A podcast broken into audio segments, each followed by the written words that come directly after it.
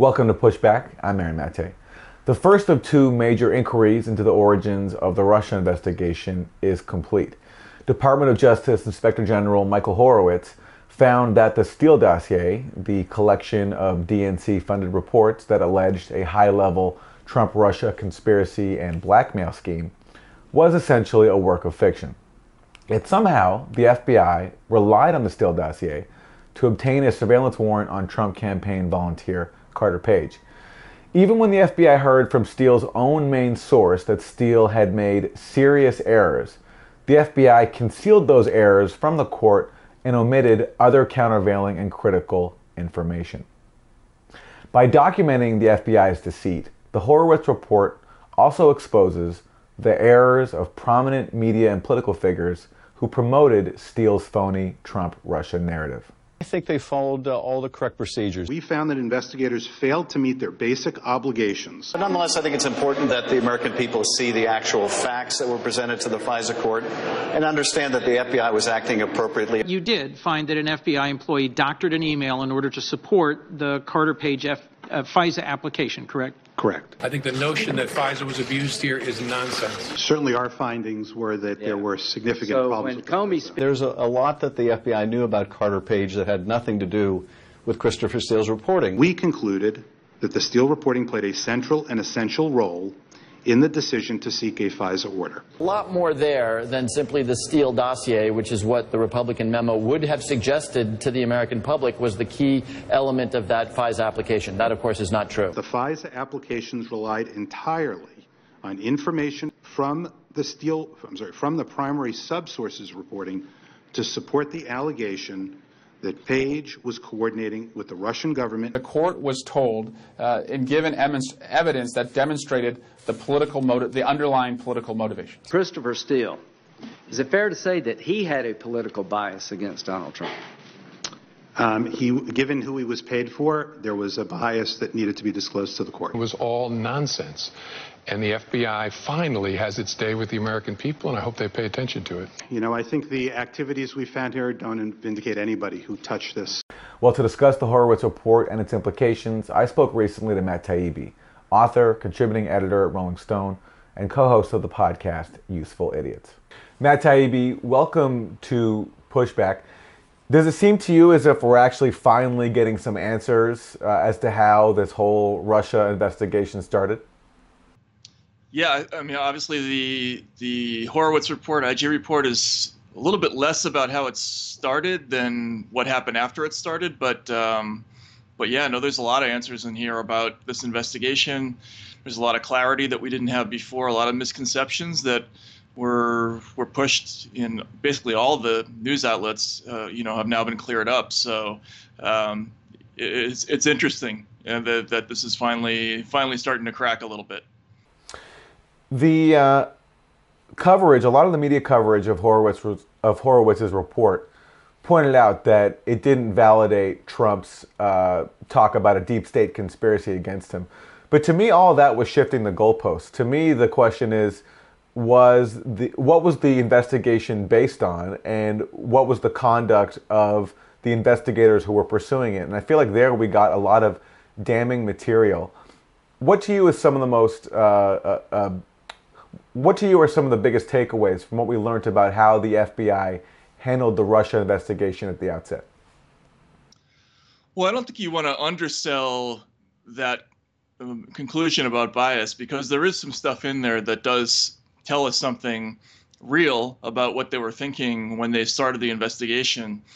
The you know the the the, the theory, the conspiracy theory that hardcore Trump fans have that this was a frame up from the beginning, that it was done specifically to, uh, you know, to hurt Donald Trump, uh, and that they were they never sincerely believed that he was um, somehow connected to the Russians. I, I think that's undercut a little bit by some of the stuff that's in the report, not just in the in the fact that uh, Horowitz says, you know, it met the the the low standards or the the what is, I forget what the word term is. It's the the low uh, like bar for predication, um, but also the fact, for instance, that they had confidential informants who were either in or around the Trump campaign that they did not contact, that they did not ask uh, to to report uh, on the Trump campaign, and that they, there are a couple of quotes in there about how they they were really only interested in that one narrow question about Russian involvement. So that that to me was a little bit of a surprise, and I think it does suggest that whoever these people were, who well, people who are in the Crossfire Hurricane team, that they did honestly, on some level, think that there might be a problem there, and that they were they were actually following that up, and that it did meet the the minimal standards, factual standards for starting an investigation. So I think all that's true. The problem is what happened afterwards, and and I think what this report most conclusively shows is that after they got a pretty clear picture that there wasn't something there, or that the, at the very least that there weren't obvious uh, indications of, of collusion and conspiracy between Trump and the Russians, they kept flooring it. And not only did they they continue to conduct surveillance, you know, the most intrusive kinds of surveillance, they were doing so, and then also these stories were leaking to the news media, uh, and one one has to presume that a lot of those anonymous sources who were pushing these bombshell news stories, and there were a bunch of them we can talk about. Um, you know that these were ha- this was happening after they already had a pretty good idea that the that the basic collusion theory wasn't true. Well, you know, on that front, I was surprised to learn just how early on they realized that the Christopher Steele dossier which was the basis for the FISA warrants on Trump campaign volunteer Carter Page, how early on they realized that the Steele dossier was basically a joke. But before we talk about that, let me ask you actually about the the predication for the Russia probe itself. Because as you point out, the bar was very low to open up a probe, and that's fine. But I, I think it's important for people to know just how thin the predicate was. And in the Horowitz report, we actually get a very good idea. So basically, the official story of how the Russia probe was opened is that after uh, the uh, theft of Democratic Party emails was publicly known, and after uh, cyber security uh, firm uh, CrowdStrike uh, blamed Russia, after that, the FBI gets this tip from Australia, from an Australian diplomat, Alexander Downer, that he had heard from a Trump campaign volunteer, George Papadopoulos, that Russia was offering to assist the campaign with the release of information. And that, after learning that, the FBI used that as the predicate for the probe. But here in the Horowitz report, we see exactly the tip that Downer, this Australian diplomat, relayed. And this is, and the report quotes it, and I'll read it to you, Matt. Uh, so it says Papadopoulos, quote, suggested the Trump team had received some kind of suggestion from Russia that it could assist this process with the anonymous release of information during the campaign that would be damaging to Mrs. Clinton and President Obama. It was unclear whether he, meaning Papadopoulos, or the Russians were referring to material acquired publicly or through other means. it was also unclear how Mr. Trump reacted to the offer. So that is from the document that the FBI received from the, the from um, the Australian government basically passing on this tip that was given to Downer from Papadopoulos. So this is the basis for a counterintelligence investigation of a presidential campaign. It is uh, it refers to a suggestion. Sorry, it was it refers to a suggestion to the Trump team about a suggestion, which doesn't even reference specifically the stolen Democratic Party emails that Russia and Trump would have been conspiring over. So it just it, it's fine if that meets the legal threshold, but I think it's important to stress just how low that threshold is. Yeah, and and if you listen to Horowitz's testimony on the Hill uh, earlier this week, he repeatedly points out, and you can see it in his eyes. It's kind of funny. He's almost amazed that basically one level up from a field agent could initiate this kind of an investigation into a you know a major party presidential candidate. Um, and clearly that one of the recommendations of his report is that we no longer make it that easy for this to happen. They they want to have additional procedures for notification. But you're absolutely right. You know this whole thing comes down to a conversation between a maltese professor and an american uh, that gets passed on to an australian. And this ends up being and he describes it as the sole predication for this investigation um, so in other words, a conversation between two Westerners launches a counterintelligence probe uh, uh, about Trump and Russia, and there's no finding in this report again, which has also happened in the Mueller report, that uh, you know the original conversant, right, uh, Joseph Mifsud, was actually you know in any way in the employ of the Russian government or a Russian agent. So it's an incredibly thin pretext, and you're absolutely right. Even though it did meet the minimal standards for starting an investigation. Um, and let's put, let's be clear, it wasn't a complete nothing there. I mean, you know, there was something to suggest, if you if you believe it on on face value, that uh, you know it was a little bit fishy for sure.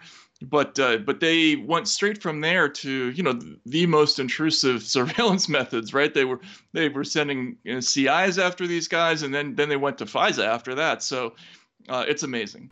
I mean, it makes me think. I mean, what if these stolen emails had come out earlier during the primary between Hillary Clinton and Bernie Sanders? And let's say I went to a low level Bernie Sanders volunteer working in Europe and said, hey, uh, the Russians might be able to assist your campaign with the anonymous release of some information. I'm not even going to specify what that information is. It could be anything. I'm not even going to reference hacked emails, but it, you know we could give you anything. Would that then be the basis for the FBI to open up a counterintelligence probe of the Sanders campaign? And I think by the standard established here that it would be, which strikes me as kind of ridiculous. Yeah, absolutely, uh, and that that would be sufficient. Um, yeah, I don't think that's I don't think that's hundred percent unreasonable. The, the the real issue though is that I, I don't see a whole lot of urgency anywhere in this process to find out who Joseph Mifsud is, which would be my first question if I were investigating this. Like, where did this come from, right? Mm. And uh, you know that that would be the rabbit hole I would be looking at right away, rather than trying to to conduct wide scale surveillance of the entire Trump campaign, which is what they what they did. All right, so. Mm. That was very strange to me. It just, you know, from from a standpoint of research and investigation, just the directions they went into seemed odd to me. Yeah, it was odd to me too that none of the senators who questioned Horowitz at his hearing asked him if he has any idea who Joseph Mifsud is, given how, um, given that he was the predicate for the entire probe. The only answer that I've seen uh, came from Mueller in his testimony in July when he was asked, "Who is Joseph Mifsud?" and also why didn't you charge him with lying, given that your report says that he lied to the FBI and your investigation, the Mueller investigation, charged other people, including George Papadopoulos, with lying. And Mueller's answer was basically, "I'm not going to get into any of that." So right. So answers right. are still elusive. Yeah, and and Mifsud is mentioned in this report um, because yet again there's another screw up, if you want to call it that, involving the FISA because they they didn't include the not the Mifsud's denial in the interview that he said certain things, you know, with regard to uh, the emails.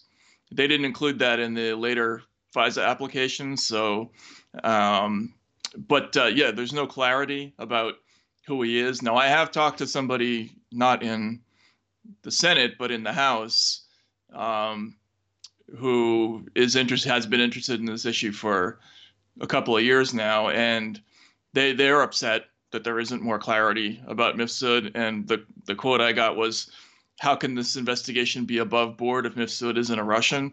So, um, you know, I, I, don't think this issue is dead, and and I, I I also hear that the Durham probe is intensely interested in that matter. Yeah, there are rumors, not confirmed yet, but rumors that Durham actually got Mifsud's cell phones when he went to Italy, uh, and that there's also a lot of speculation that Mifsud has ties to Western intelligence services.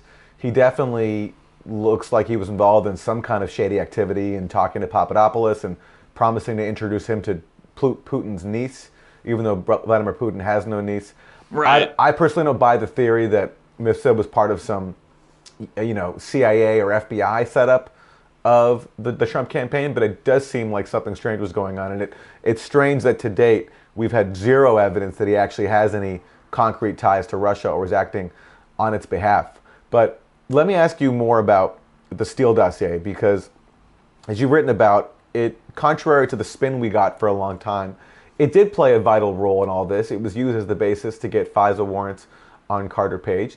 And one of the striking things we learned is that very early on, uh, the FBI, after making some effort, uh, reached Steele's primary source. And the primary source basically debunked all the core allegations, including the P tape, which you know hung over Trump's presidency for a while. Uh, talk to us about what Horowitz found there. That's amazing. The whole the whole thing is just it's such a comedy of errors, right? The so they they find what they call the primary subsource in um, in Steele's report. They talk to him on I think it's three different occasions, right? But the one of the early interviews, the the person who's whom with whom Steele talked, he's a he's sort of aghast because he's like, you know, I, I didn't see the report until it was published, and um, I didn't really say all that stuff. And then he goes on to say all this detail about the sexual blackmail portion of the report. That this was something that w- it came from a conversation, quote, over beers, uh, and it was made, quote, in jest. Um, and uh, furthermore, that it, uh, despite the fact that Steele had had claimed that this was confirmed by a senior Western official at the a senior Western employee of the Ritz Ritz Carlton. He's like, no, I didn't confirm it. In fact, uh, apparently Steele asked him to go find con- confirmation, and when he went back to try to do that, he he was unable to. And the the, the phrase that Horowitz used was that corroboration was zero. Um, so again, the, the sheer comedy of this is that this was like the news story of 2017. Um, it, it essentially dropped on our laps in the in the second week of January 2017, and the search for the P tape, in in one form or another, was the driving concern of uh, you know there's the cream of the American political press for quite a while and you know it turns out to be complete nonsense that you know that was sort of casually delivered to this goofball Steele who who seems to have had personality quirk that that would have embellished this fact. I mean, in fact, he, he did embellish it. I mean, he, he said he said things that the source didn't say in his reports. So it's it's just a game of telephone where everything gets progressively more stupid as as as we go on. And when the final layer of this uh, came out, you know, after the intel chiefs presented this report to Trump and it, and it dumped on the, the news media, you know, it just became like a nuclear bomb of stupidity. It's just, it's in, incredible. Let me go to a couple of examples of this, Matt. So here you have Rachel Maddow in January 2017, just days before Trump was set to take office. Here she is speculating that Vladimir Putin is going to use the P tape to get Trump to withdraw U.S. forces from near Russia. And here's the question Is the new president going to take those troops out? After all the speculation, after all the worry, we are actually about to find out if Russia maybe has something on the new president. We're about to find out if the new president of our country is going to do what Russia wants once he's commander in chief of the U.S. military starting noon on Friday. What is he going to do with those deployments? So that's Rachel Maddow in January 2017. Fast forward to April 2018, uh, and Jonathan Chait, columnist for, for New York Magazine, writes in a column called I'm a believer and you should be too. He says, quote, an accumulation of evidence has tipped the balance from unlikely to likely, unquote, that Trump, quote, was secretly recorded in Moscow in 2013 paying prostitutes to urinate on a bed. Unquote. Matt, as a media consumer, as, as a media watchdog, you've written a lot about the media. Do you see any self reflection coming in the wake of the Horowitz report and the embarrassing revelations that it contains about Steele and accordingly the media who so widely parroted its ridiculous claims?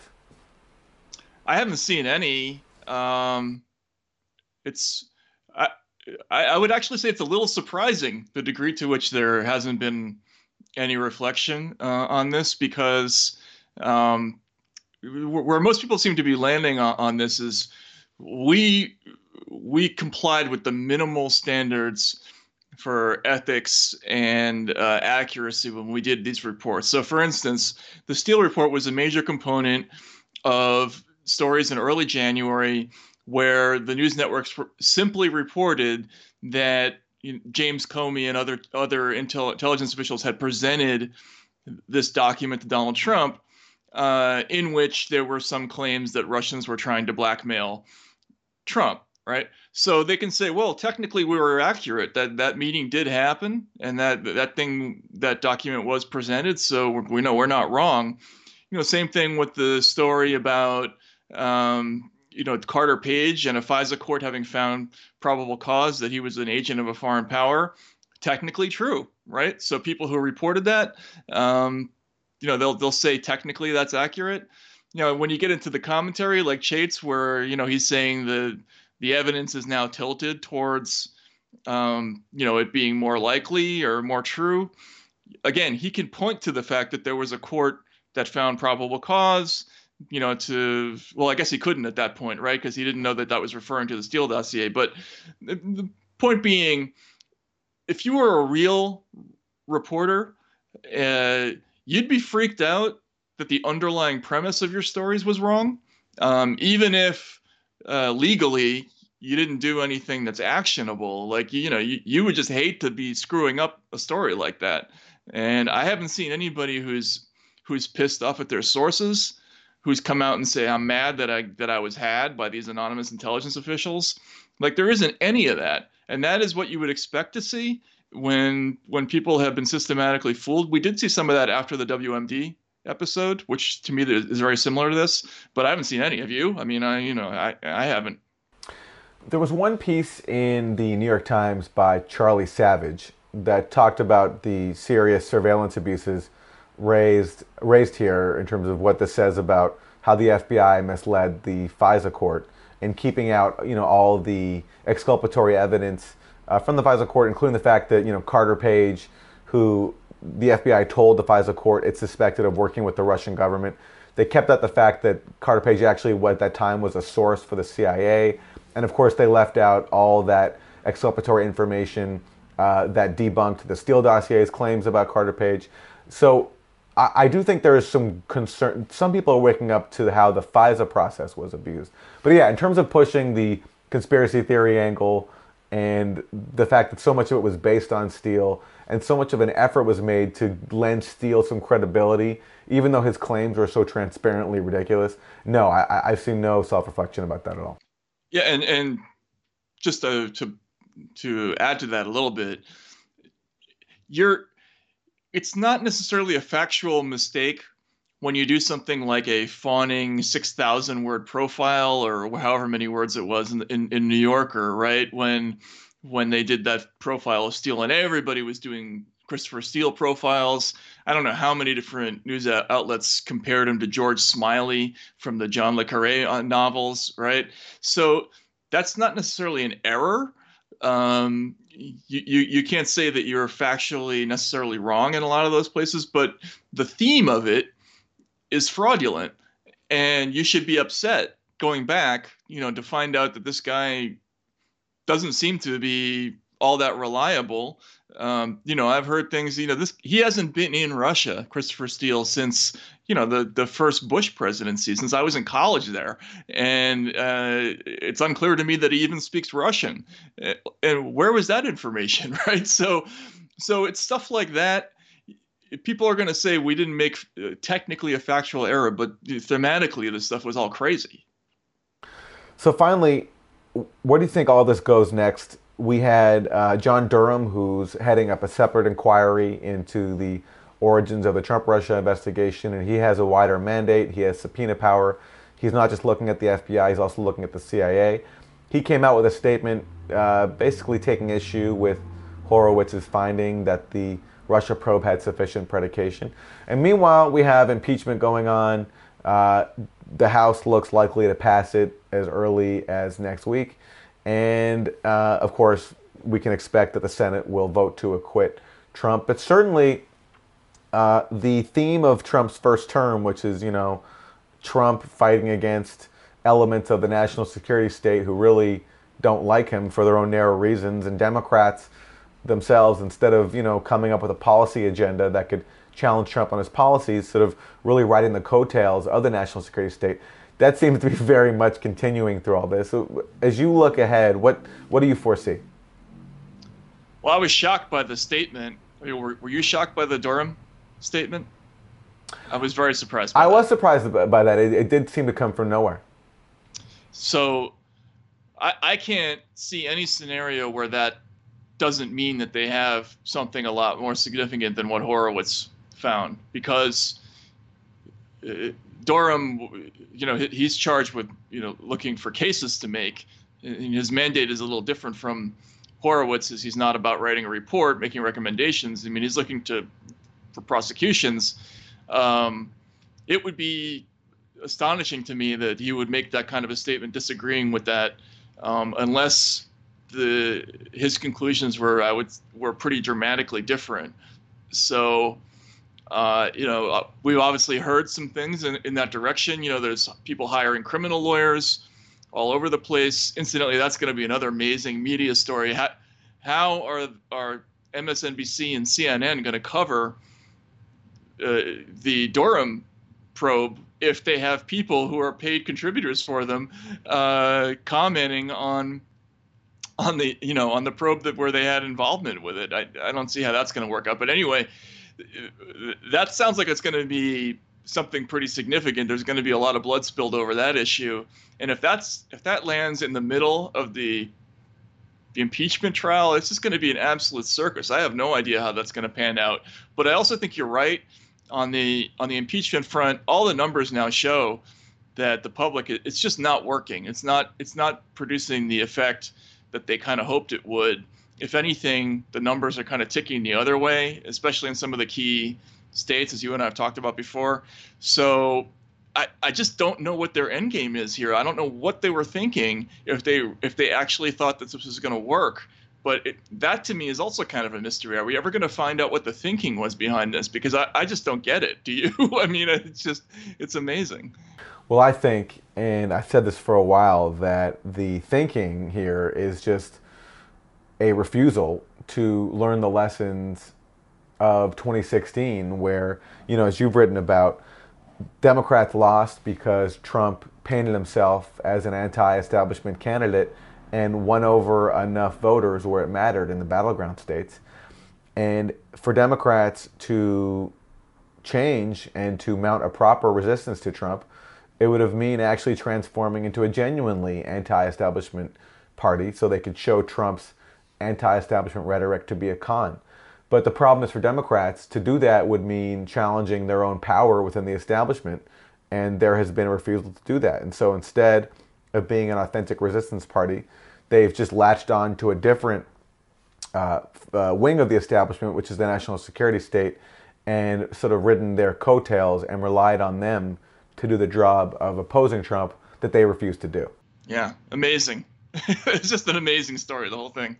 But uh, and my fear now is that with Durham, this Durham report, where Durham is looking into the origins of the Trump Russia investigation, and he has more powers than Horowitz had. He can subpoena people, he can bring charges, he can look at places beyond the FBI, look at the CIA. Um, my fear is that Durham will uncover more damning stuff, just like Horowitz did and this will come out in time for Trump's reelection campaign. And he will use this, and he will use this also as an excuse for his failures to live up to his promises of helping the working class, because he can say, look, look at this deep state conspiracy against me, these unelected bureaucrats who tried to bring me down. And he can make that the issue instead of the issue being his own failure to do anything that he promised to do when it comes to actually helping the working class. Oh, he, he already is. I mean, in his he, his speech in Hershey, Pennsylvania, already this week, he, you know, he, he went over and over uh, the, the whole thing. I mean, I think I think we can expect Trump to try to do a couple of things if if they're smart, and I I don't unfortunately think that they're dumb about these things.